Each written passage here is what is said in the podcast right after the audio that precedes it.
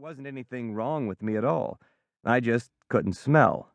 Then she whispered in my ear, I can't smell either. Don't tell anyone. They don't understand. And she was right. There's lots of consequences to not being able to smell. You don't know when you stink. You don't know when something else stinks. But you always suspect that something stinks because people are always reminding you. When someone asks, Who stepped in dog shit? I don't even bother looking at my shoe anymore. I just leave the room. It was me. Shit might as well be chocolate. I climbed back into the car and cracked a soda pop. I didn't feel like driving yet. I just sat there. The windows were up, the air conditioner was broke. Let it bake. I was an Indian in a sweat lodge. A cop knocked on the window. I cranked it down.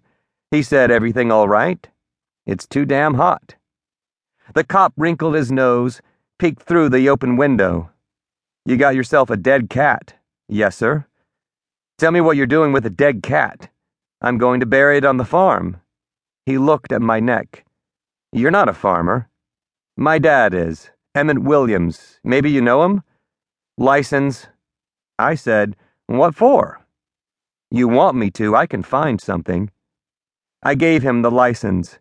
He walked and sat on the hood of his cop car, smoking a cigarette. I watched him in the rear view. He sat there and smoked a cigarette.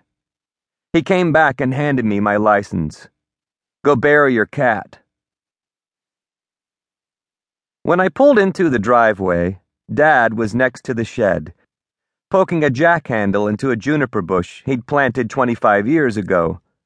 In a land where things refused to grow, he treated that juniper right. It was taller than he was. He stopped poking the bush. You come alone? I brought a cat. We drove to the pasture. Dad opened the gate. The barbed wire was stapled to cedar posts that had been hauled on the back of a wagon a 120 years ago by our homesteading patriarch, Helfrich Williams. He was German, but he'd never been to Germany. In the early 1800s, Helfrich's ancestors moved from the middle of Germany to Russia. They were either escaping an oppressive regime or taking advantage of some sort of Russian government goodwill offering. Whatever it was, they settled someplace called the Volga River Plain. I don't know where that is. Another thing I don't know is why they were called the Williamses. Not very German. But if you look at the birth entries on the first two pages of our family Bible, a Bible written in German, there's Williamses all the way back to before Lincoln was president. In the 1870s, the Russians decided to murder all the German immigrants living on the Volga River plain. Shortly before the Russians burned his village, young Helfrich Williams and his wife, Margareta, packed up, moved out, and jumped on board the first ship headed toward America.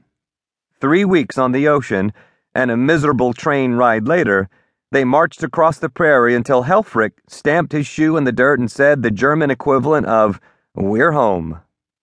Then they huddled together underneath the washtub to avoid a sandstorm.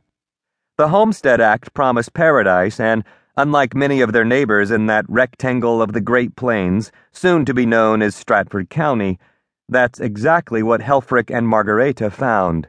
To them, paradise was any place where they didn't kill you. The cedar posts were still solid, good for another 120 years. Dad stepped out of the pickup hugged a post, slipped the latch off, and dragged the gate out of the way. I pulled the car into the pasture. Dad closed the gate and climbed back in. He said, Where are we going to do this? Same place as Bing, I guess. Bing? I said, Your first dog? We buried him? I wasn't born yet. Bing! Here, Bing! Dad's senile. We bumped the car over the bunch grass until we found a spot. A draw, a low place next to a high place. Here was sand like a real desert. Someone had dragged in a dead.